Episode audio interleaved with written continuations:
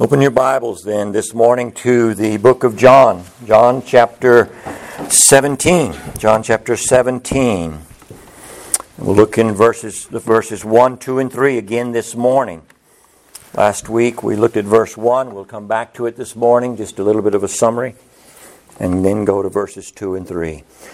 These words spake Jesus and lifted up his eyes to heaven and said, Father, the hour is come glorify thy Son, that thy Son also may glorify thee. As thou hast given him power over all flesh, that he should give eternal life to as many as thou hast given him. And this is life eternal, that they might know thee, the only true God, and Jesus Christ, whom thou hast sent.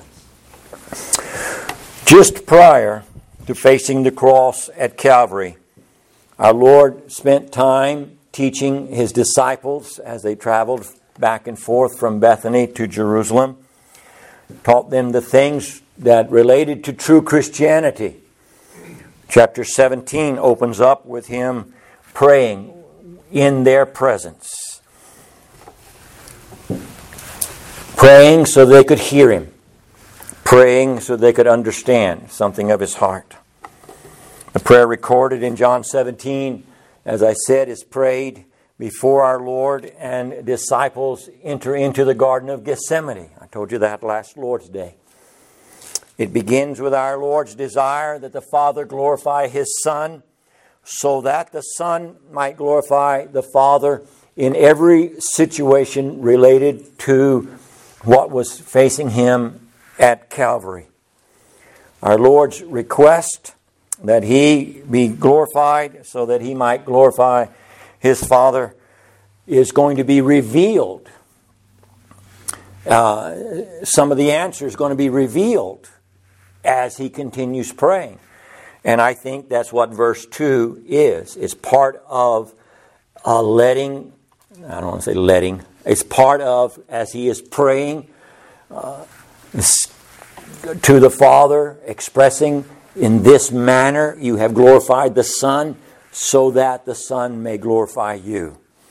And so, as we go through this chapter, this prayer, we want to keep in mind that some of the things he says here is responding to what the Father has already done, and that to bring glory to the Son and to bring glory to the Father. And so, verse 2 opens up As thou hast given him power over all flesh, that he should give eternal life to as many as thou hast given him. As thou hast given him power over all flesh. In his prayer, the Lord rehearses that which God has already done, what God has already given him, and how what God has given him will result in God being glorified as well as the Son being glorified. And I want to stop here at this opening statement as thou hast given him power over all flesh, as he expresses to the Father what he has already done. A lot of time in prayer, brethren, we do not take time to thank God or to express to God what God has already done. We do not take time to express to God the answers we have already received for the requests that we have made already. And that's what is happening here in verse 2 and 3. And in terms of application, it is good for us to remember that prayer should include thanksgiving. It should include a recognition of what God has already done. Prayer should not simply and always be asking, asking, asking, asking. Prayer includes thanksgiving and rejoicing and praise. We should be asking. Most of prayer is about asking, but not all of it. And so, in our prayer time, remember, as our Lord is doing here, to rehearse back to our Father what He has already done on our behalf. It should include a recognition that God is not only ready to hear us, and God is not only ready to answer our prayer, but that God has already heard us and answered our prayer. This is what you have done, as he says in verse 2. Thou hast given me power over all flesh. He has enters into his prayer by rehearsing before the Father what the Father has done for him. In terms of application for us, we start out our Christian life this way. We ask for salvation. He answers it by saving us. The scripture says, Whosoever shall call upon the name of the Lord shall be saved. As a sinner, I understood my need of a Savior, and from the scriptures, understood that if I would call, He would save. Prayer is calling, prayer is asking, prayer is seeking. And I called, I sought, I came to Him. And He, in fact, did save me from my sins. He answered that prayer. Now, how many times over the last 40 plus years since I've been a Christian up to this time have I entered into prayer to my Father saying, Thank you for saving me? Going back to what He did already. Thank you, Father, for saving me. Thank you for keeping me all these years. Thank you for, for preserving me. Thank you for this. Thank you for that. It should be a practice of ours to rehearse before God what God has done. He has answered us a multitude of times regarding a multitude of needs. I'm dealing with the application of those first few verses, first few words. If you have your scriptures open, go to Psalm 103. I want to read the first five verses. This is the psalmist praying in this manner. As he prays before God, as he enters into the presence of God, he is praying in the manner in which I'm addressing this morning. He starts out in Psalm 103, verse 1, by saying, Bless the Lord, O my soul, and all that is within me, bless his holy name. Give thanks and honor and glory and worship to God, O my soul. Give him that which belongs unto him. He's not starting out by saying, These are the things I need. He's starting out by saying, God, you are to be praised and honored for what you have done for me. Bless verse 2. Bless the Lord, O my soul, and forget not. Don't forget all his benefits. What he has done, all that I have enjoyed from his good hands, is he's rehearsing and not wanting to forget all the blessings of God. And he starts out in verse 3 with what? Who forgiveth all thine iniquities. And that began the time that God saved me and has continued throughout the course of my Christian life as I have gone to Him and confessed my sin, and He is faithful and just to forgive and to cleanse me from all unrighteousness, who forgiveth all my iniquities. But He doesn't stop there, who healeth all my diseases. Have you been sick? And did you get well? God has done that. Yeah, but Brother Pat, I went to the doctor, I got the medicine. Yeah, Okay? If you're well today, it's because God has kept you well. Life and breath are all things are in His hand. Have you had cancer and you got well? Praise the Lord. God has healed you up to this point. You have trouble with your heart and God has kept you. God has kept you. He healeth all thy diseases. He healeth all thy, he healeth all thy diseases. From the time that I was born, and as I was born in that hospital, and they were I got something. What was that? Staph infection. And they had to peel off of my baby body. They had to peel these things that were full of pus off of me. My mother said I screamed from the pain of it all.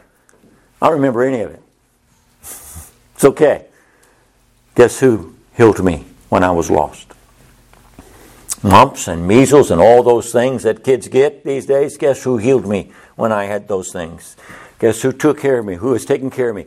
Thank you, Father, for forgiving my sins and healing all my diseases. Amen. Now, I might face something coming, And I might have to ask. But at this point, I'm thinking. I'm remembering. I'm remembering. This, who redeemeth thy life from destruction. Thank the Lord for that. Because the evil one would like to destroy you, dear saint. And he has kept you from that destruction. Who crowneth thee with loving kindness and with tender mercies. Is not that a testimony of every child of God in this room? And should that not be part of our prayer as we go back to God, thanking Him for what He has blessed us with?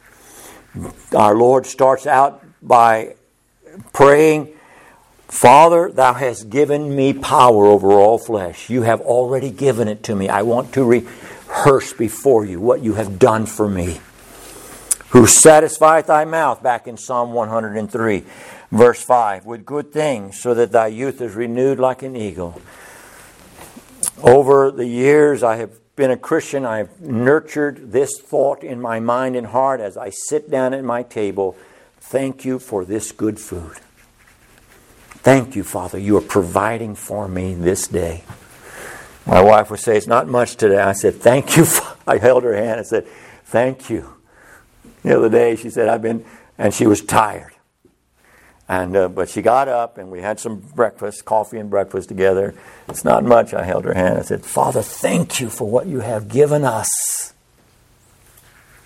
You satisfy my mouth with good things. Our Lord prays, Father, glorify your Son so that your Son can glorify you. And then the next words out of his mouth is, This is what you have done for me. You have given me power over all flesh. You've already done it. When he came into the world, he came in the world with power over all flesh. Given to him by his Father as a mediator between God and men sinners, he has power over all flesh. This is the fulfillment of Daniel's prophecy in Daniel chapter 7 in verse 14. If you want to turn there as I read it, Daniel chapter 7 and verse 14. Daniel sees a vision of the Son uh, of man, the Son of God. And, and he sees this one, and, he, and, and in that vision in Daniel chapter 7, uh, he says, Daniel 7 14, and there was given him, this one who is the Son of God, there was given him dominion and glory and a kingdom. What? that all people, nations, languages, let me read it as it is, all people and all nations and all languages should serve him. This is what I see, Daniel says. The Son of God coming, and dominion and rule is given unto him, and a kingdom is given unto him, in order that all the peoples of the earth shall serve him. His dominion is an everlasting dominion. His kingdom, his rule is an everlasting one, shall it which shall not pass away. And his kingdom that that which shall not be destroyed. This is what Daniel sees. Now you say, Brother Pat, I don't see that. And you've told us, Brother Pat, that Jesus Christ came to earth to establish this kingdom that Daniel spoke of in, in chapter 2 and that is spoken of in chapter 7. And that, that it was instituted at the time of Christ. The kingdom of God is at him, he said. And he established it and he, and he laid the foundations of it and he secured it. What does it mean then that all people, all nations, all language should serve him? Because it's obvious, Brother Pat, that we live in a world, what it looks like to me, that there's a whole lot of people and a whole lot of nations and a whole lot of languages that don't serve the living God. Well, that's what it looks like. Unless you look through the eyes of the fact that God is sovereign over all things and that he rules over all things in heaven and upon earth. And then you begin to remember that though it does not seem like all the people and nations and languages serve him. All of God's creation is serving him. It doesn't look like that, but our God controls all things in the universe. He controls all the nations. He raises up the leaders and he puts down the leaders of the nation. He controls every leader of every nation. He turns the heart of the king to accomplish his purposes in his will on the earth. And we look at the world through our eyes and we can't see that. We don't see that he has power over all flesh. All we can see is everything that's wrong and all the sin that is prevailing. And it seems as though the nations have risen up and Stuart and I talked briefly yesterday, and have surrounded the people of God. It seems that way. And yet he controls every enemy of God's people, and they all serve his purposes. A dear pastor friend of mine is going off to glory. Told a story once of, of having a missionary from China that had escaped China during the time when the communists gained rule, and they would take the Christians. This may be a little hard for some of you. They would take the Christians and beat them and, and force them, starve them, and, and deprive them of sleep, and, and for trying to force them to give up Christ, and they never would. And they captured him, the missionary, and they made him watch what they did to the followers of Christ. And one man just would not give up, and they took these chopsticks. Okay, they shoved him up his nose into his brain and he killed him. And that communist man turned to that missionary and said, What do you say now about your Christian brother?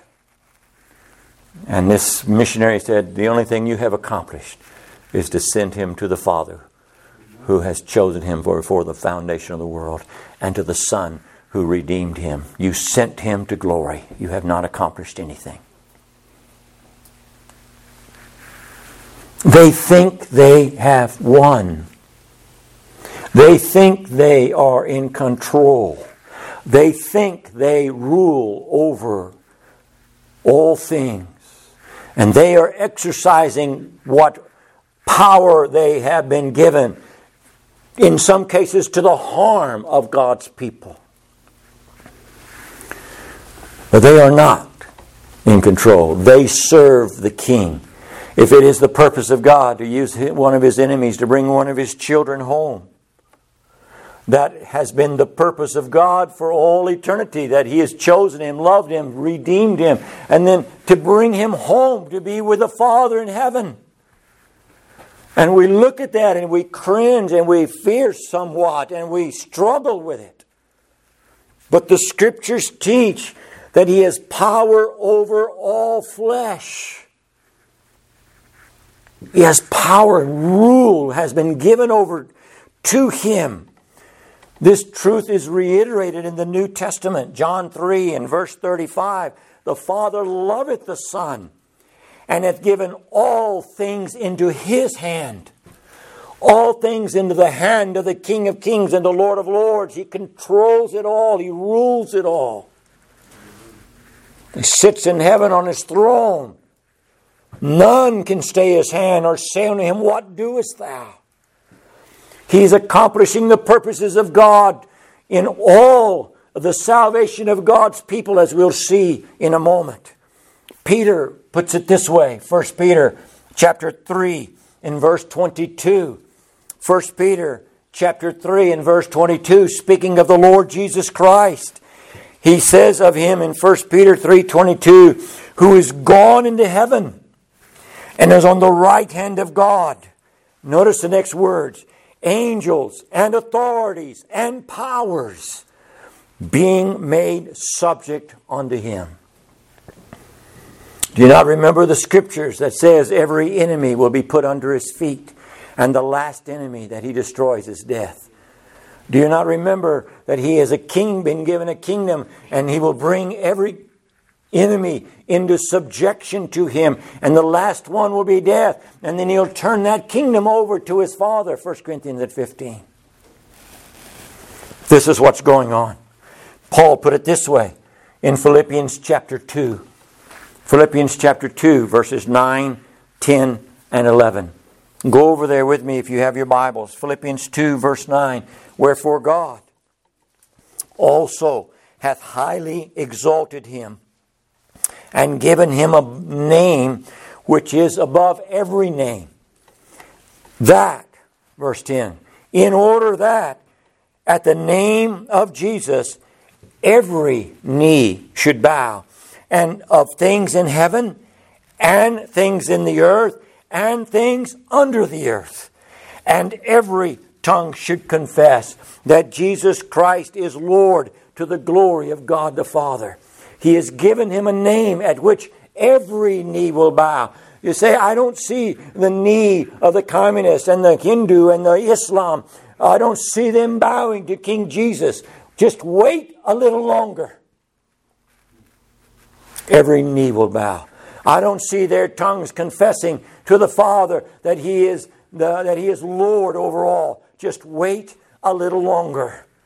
When the Lord comes and gathers the nations before him and puts his sheep on his right hand, and all the rest of the nations of people are gathered. They bow before him when he says, Depart from me, ye workers of iniquity. They obey his voice. They obey him. That day's coming for everyone. He has been given power over all flesh. This truth is ex- especially expressed in relation to the salvation of sinners. Matthew chapter 11, verse 27 and 28 opens up. Matthew 11, 27 says, All things are delivered unto me of my Father. I have it all. It's in my hands. And he says, No man knoweth the Son but the Father, neither knoweth any man but the Father save the Son. And neither knoweth any man the Father save the Son, and he to whomsoever the Son will reveal him. And then in verse 28, after saying, All things are delivered unto me of my Father, he says, What? Come unto me, all ye that labor and heavy laden, and I will give you rest. Everything is in my hands. Everything about the salvation of sinners is in my control. You come to me. Come to me. I'm the one that has power over all flesh. I'm the one that has the power to save you. Come to me, he says. Since all things are delivered into the hands of the Son of God, then the most biblical conclusion must be that you come to the Son of God to receive what is in his hand to give. Matthew 28, 18 and 19, the same truth is expressed. Matthew 28, 18 and 19. And Jesus came and spake unto them, saying, All power is given unto me in heaven and in earth. It is just a reiteration of what he said in chapter 11. It is a reiteration of what has been expressed in chapter 17 of John. All power is given unto me in heaven and on earth. What is the next words? Go ye therefore and teach all nations. Go. And as you are going, teach, make disciples. Behind all of that is a God who has power to give salvation to those that come to him. Again, in this text, we see the connection between Jesus Christ having all power over all flesh, connected to the salvation of sinners in all the nations of the world. Thou hast given him power over all flesh. That statement cannot be said to be true of any person from Adam to the end of time except the Lord Jesus Christ. If we had power over our own flesh, in the sense of these words, we would never be sick. We would never be poor. We would never be defeated. We would never grow old. We would never be weak or frail.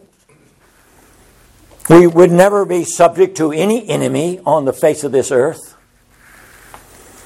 We wouldn't live lives as perfectly as any human could live them for as long as we wanted to if we had power over this flesh.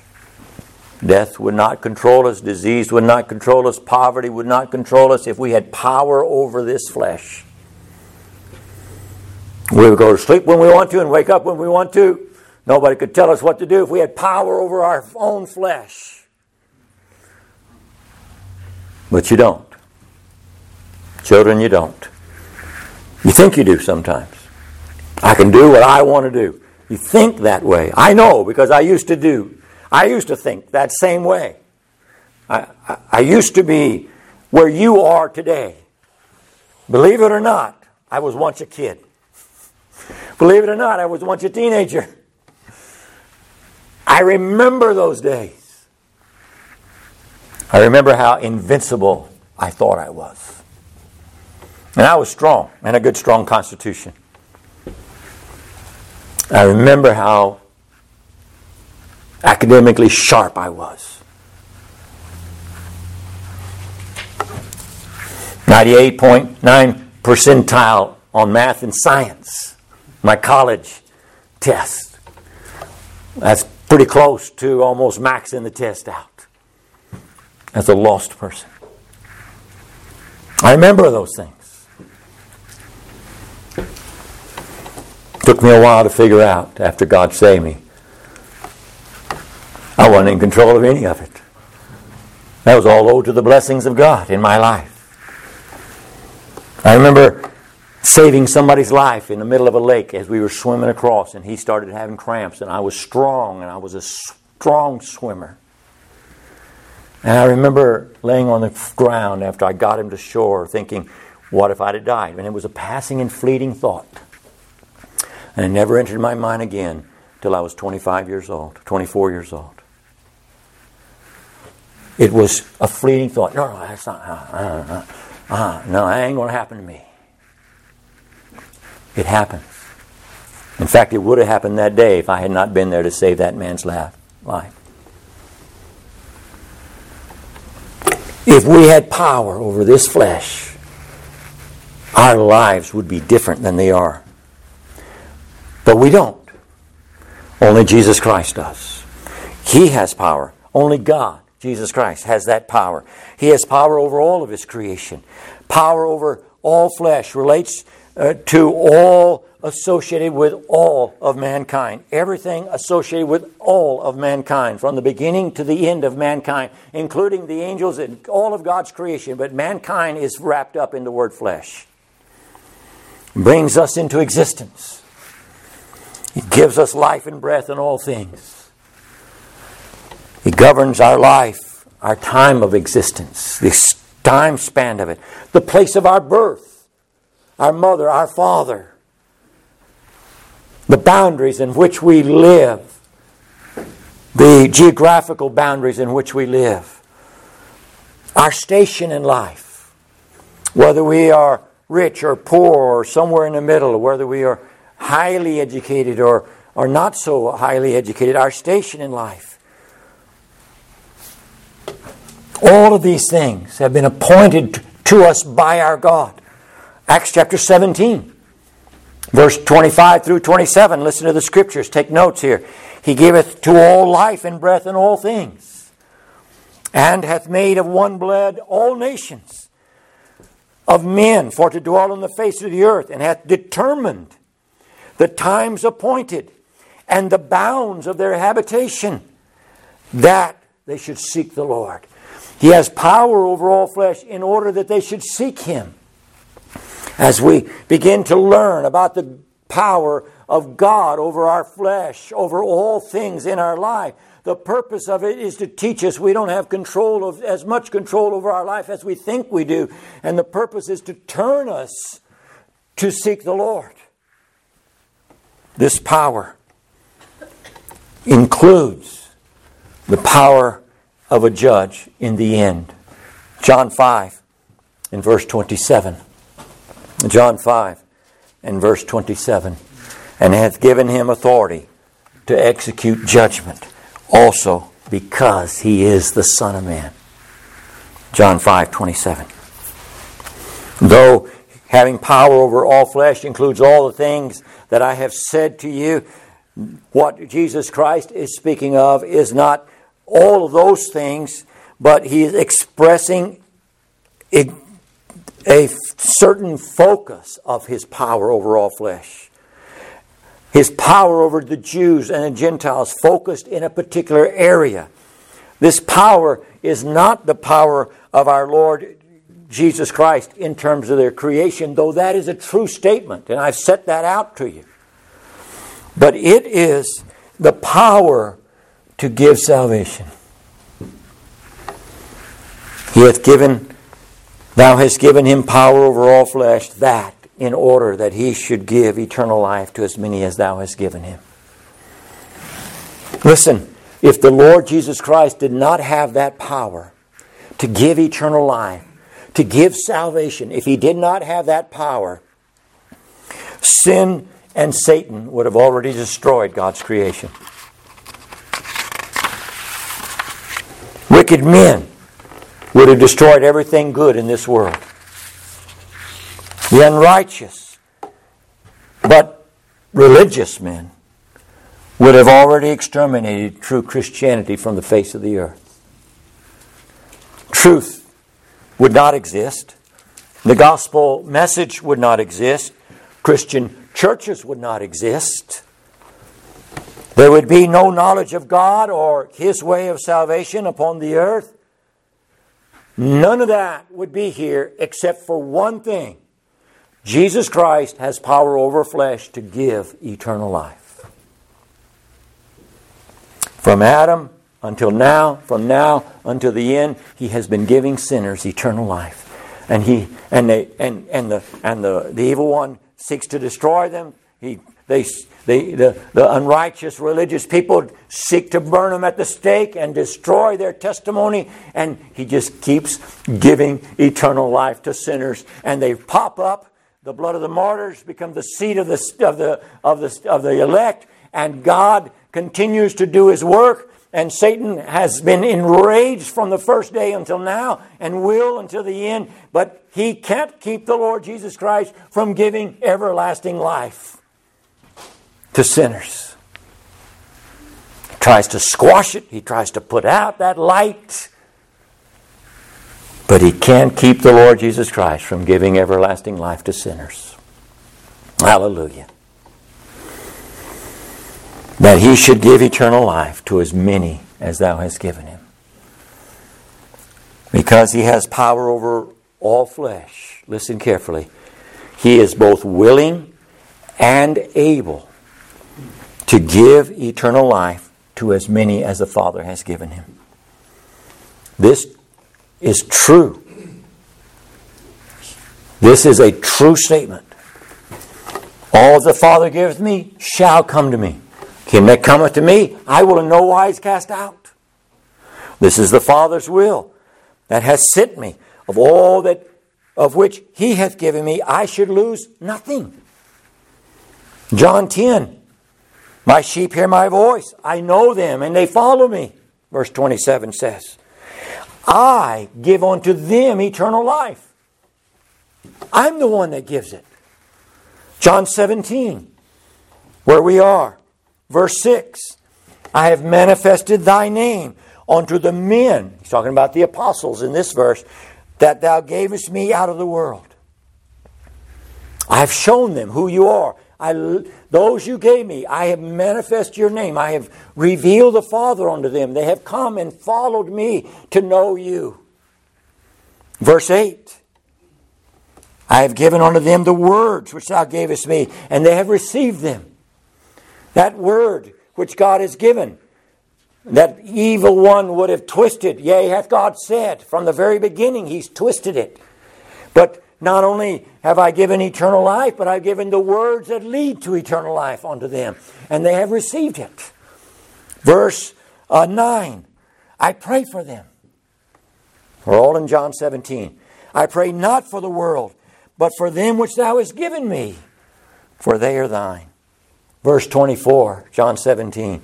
Father, I will that they also, whom thou hast given me, be with me where I am. You have given them to me. I have come to this earth. I have revealed the Father to them. I have given them your word. I have given them the gospel. They have embraced it. They follow me. And I'm praying that those you've given me will be with me. He is accomplishing what he has been sent to do. To give eternal life is in the hands of the Lord Jesus Christ. Some in this room have everlasting life, have eternal life. Some do not. Where do I get it, preacher? Where do I come into possession of everlasting life? From the Lord Jesus Christ. You go to Him. Is it down here on this church altar? No, it is not here in this church altar. It, is it, is it in, in the baptismal pool here? No, it is not there in the baptismal pool. What if I come faithfully and join? Is it there? No, it is not there. Where do I find it? You find it in the Lord Jesus Christ. Where is He? As close to you as your thought. as close to you as your next thought. That's how close He is. He is not far away. You do not have to go far to find Jesus Christ. He stands willing and able to give everlasting life, eternal life. Eternal life is summed up in a lot of words in the scripture. Everlasting life is also used, salvation is used, forgiveness of sins. Being freely justified by grace is another term. Being made ex- uh, accept, uh, made acceptable before Father in heaven, accepted in the presence of the Father in heaven, gaining an entrance into glory, going to heaven when you die, and all so many other things. How it's expressed all mean the same thing. That when Jesus Christ saves a sinner, he gives them everything necessary for the removal of their sin till they get to glory with the Father. Everything is found in him. This reveals several things to us. First, there is no man who has absolute power over his own life. There is no man who has so much power over his own life that he can give himself, by his own efforts, everlasting life. There is no group of men or any denomination that has power to give everlasting life. Many false religions teach salvation is in our church.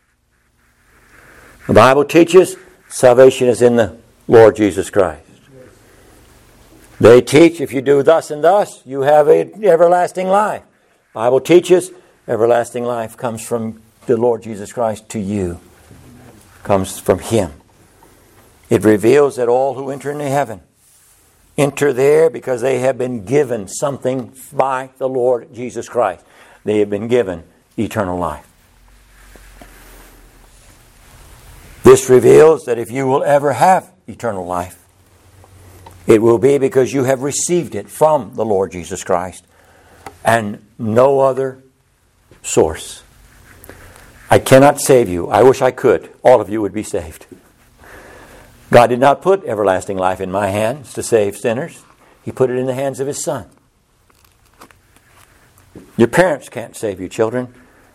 Their hearts yearn and weep and grieve for your soul but they cannot save you. Only Jesus Christ can do that.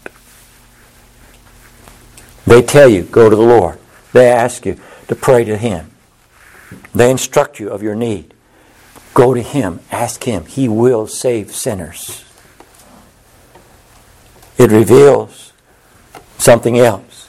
That if you desire everlasting life, if you desire eternal life, you should ask the Lord Jesus Christ to give it to you and He will. This is confirmed in the scriptures. Let me read some scriptures for you. Listen. Isaiah 45 22. Look unto me, all the ends of the world. All of you. Look, for I am God, and there is none else. Look to me. You want eternal life? Look to me. I'm God. There's none else, no other source of ever eternal everlasting life except through me. Isaiah 55, verse 6 and 7. Seek ye the Lord while he may be found. Call ye upon him while he is near. Let the wicked forsake his way, and the unrighteous man his thoughts. Let him return unto the Lord, and he will have mercy upon him, and to our God, and he, for he will abundantly pardon. Look to me, because I'm God, and I'm the only one who can save you. Seek me, because I'm God. I will abundantly pardon. Matthew 11. 28 Come unto me, all you that labor and are heavy laden, and I will give you rest. Take my yoke upon you and learn of me, and you shall find rest to your you shall find rest unto your souls. Learn of me, for I am meek and lowly in heart, and you shall find rest unto your souls. Come to me. Because if you come to me, I will give you rest. Seek me. If you seek me, I will pardon. Look to me, because I'm the only one who can save you. The scriptures cry out that all power over all flesh has been put into the hands of the Son of God, and He gives eternal life. Paul says, Whosoever shall call upon the name of the Lord shall be saved. Look, seek, come, call.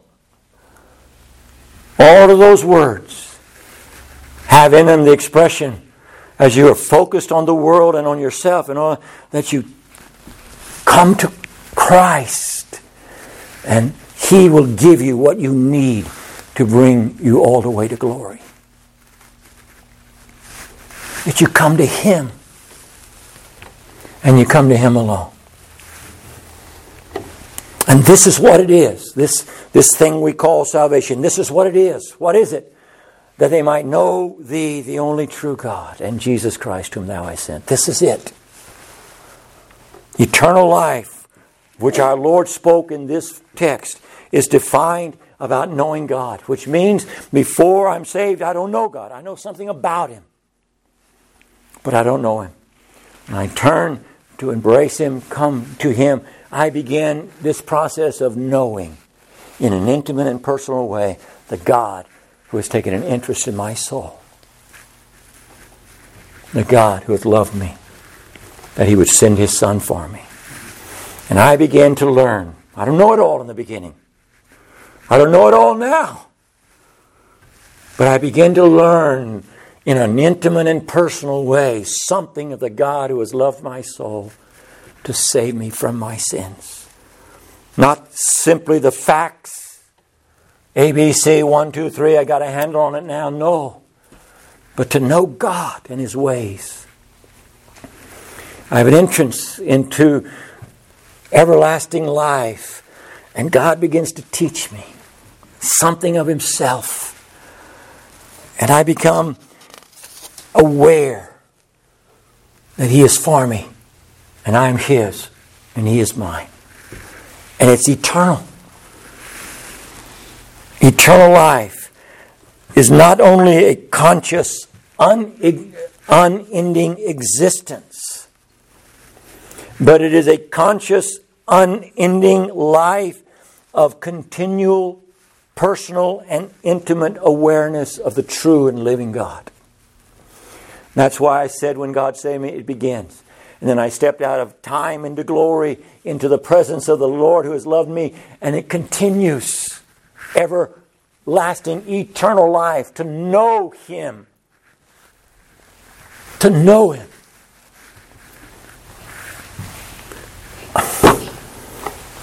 And shall I use the words that I'm only words I have available to me this morning. Eternity is not long enough for me to learn who God is. And you understand what I'm saying, right? He's infinite. And we are brought into Him presence to know Him in a personal, intimate way for the rest of eternity. And not only Him, but the Lord Jesus Christ. On the other hand, that's heaven. On the other hand, heaven, uh, hell, and the lake of fire is just the opposite. It is a conscious and unending existence without God. It is a conscious and unending existence without hope and without grace and without mercy and without love. And there is no light in that dark place and there is no truth there. There is nothing about God there. Anything and everything that relates to God is in heaven. There is nothing about Him in that place called the lake of fire. What Jesus Christ is saying is that when I give eternal life to sinners, it is the beginning of a knowledge of God. And it continues for all eternity. And if you miss that, you never know God. Never. Never know anything about it. And so he has said, All power is given unto me over all flesh. It's given to me, and I have the power to give eternal life. And he says to sinners, You come to me, I'll give it. He says to sinners, Call and I will answer. He says, Seek and you will find. He says, Look. And what you see when you look is a God being gracious to sinners. He don't find God stiff arming you and saying, No, not you.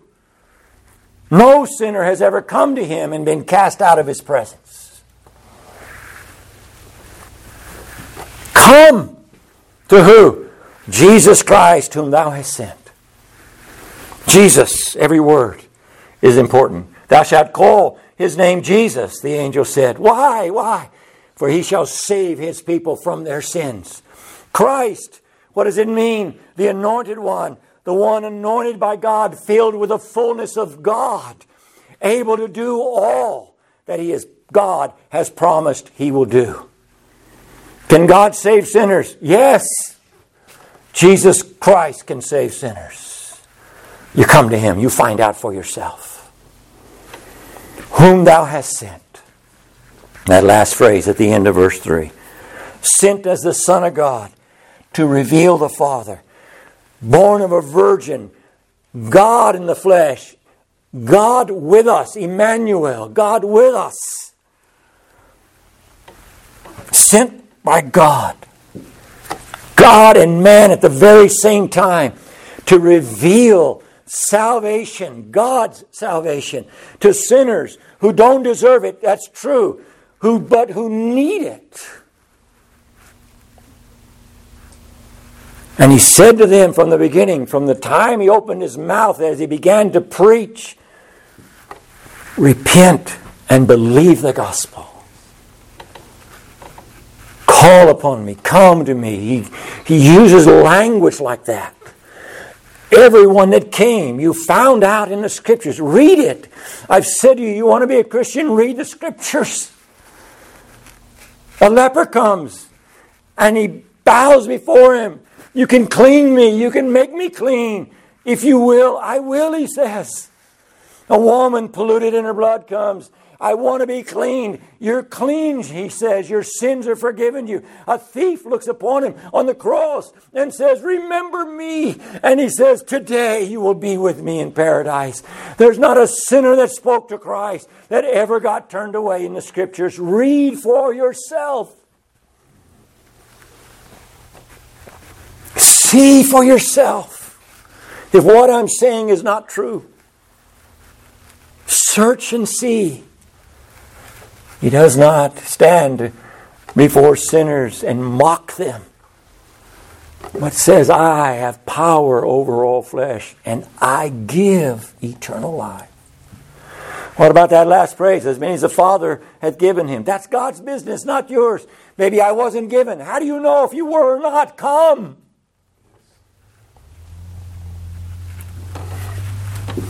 Do you know? Well, whether you're elect or not. You don't. You come, sinner. He will not cast you out. Let's pray together.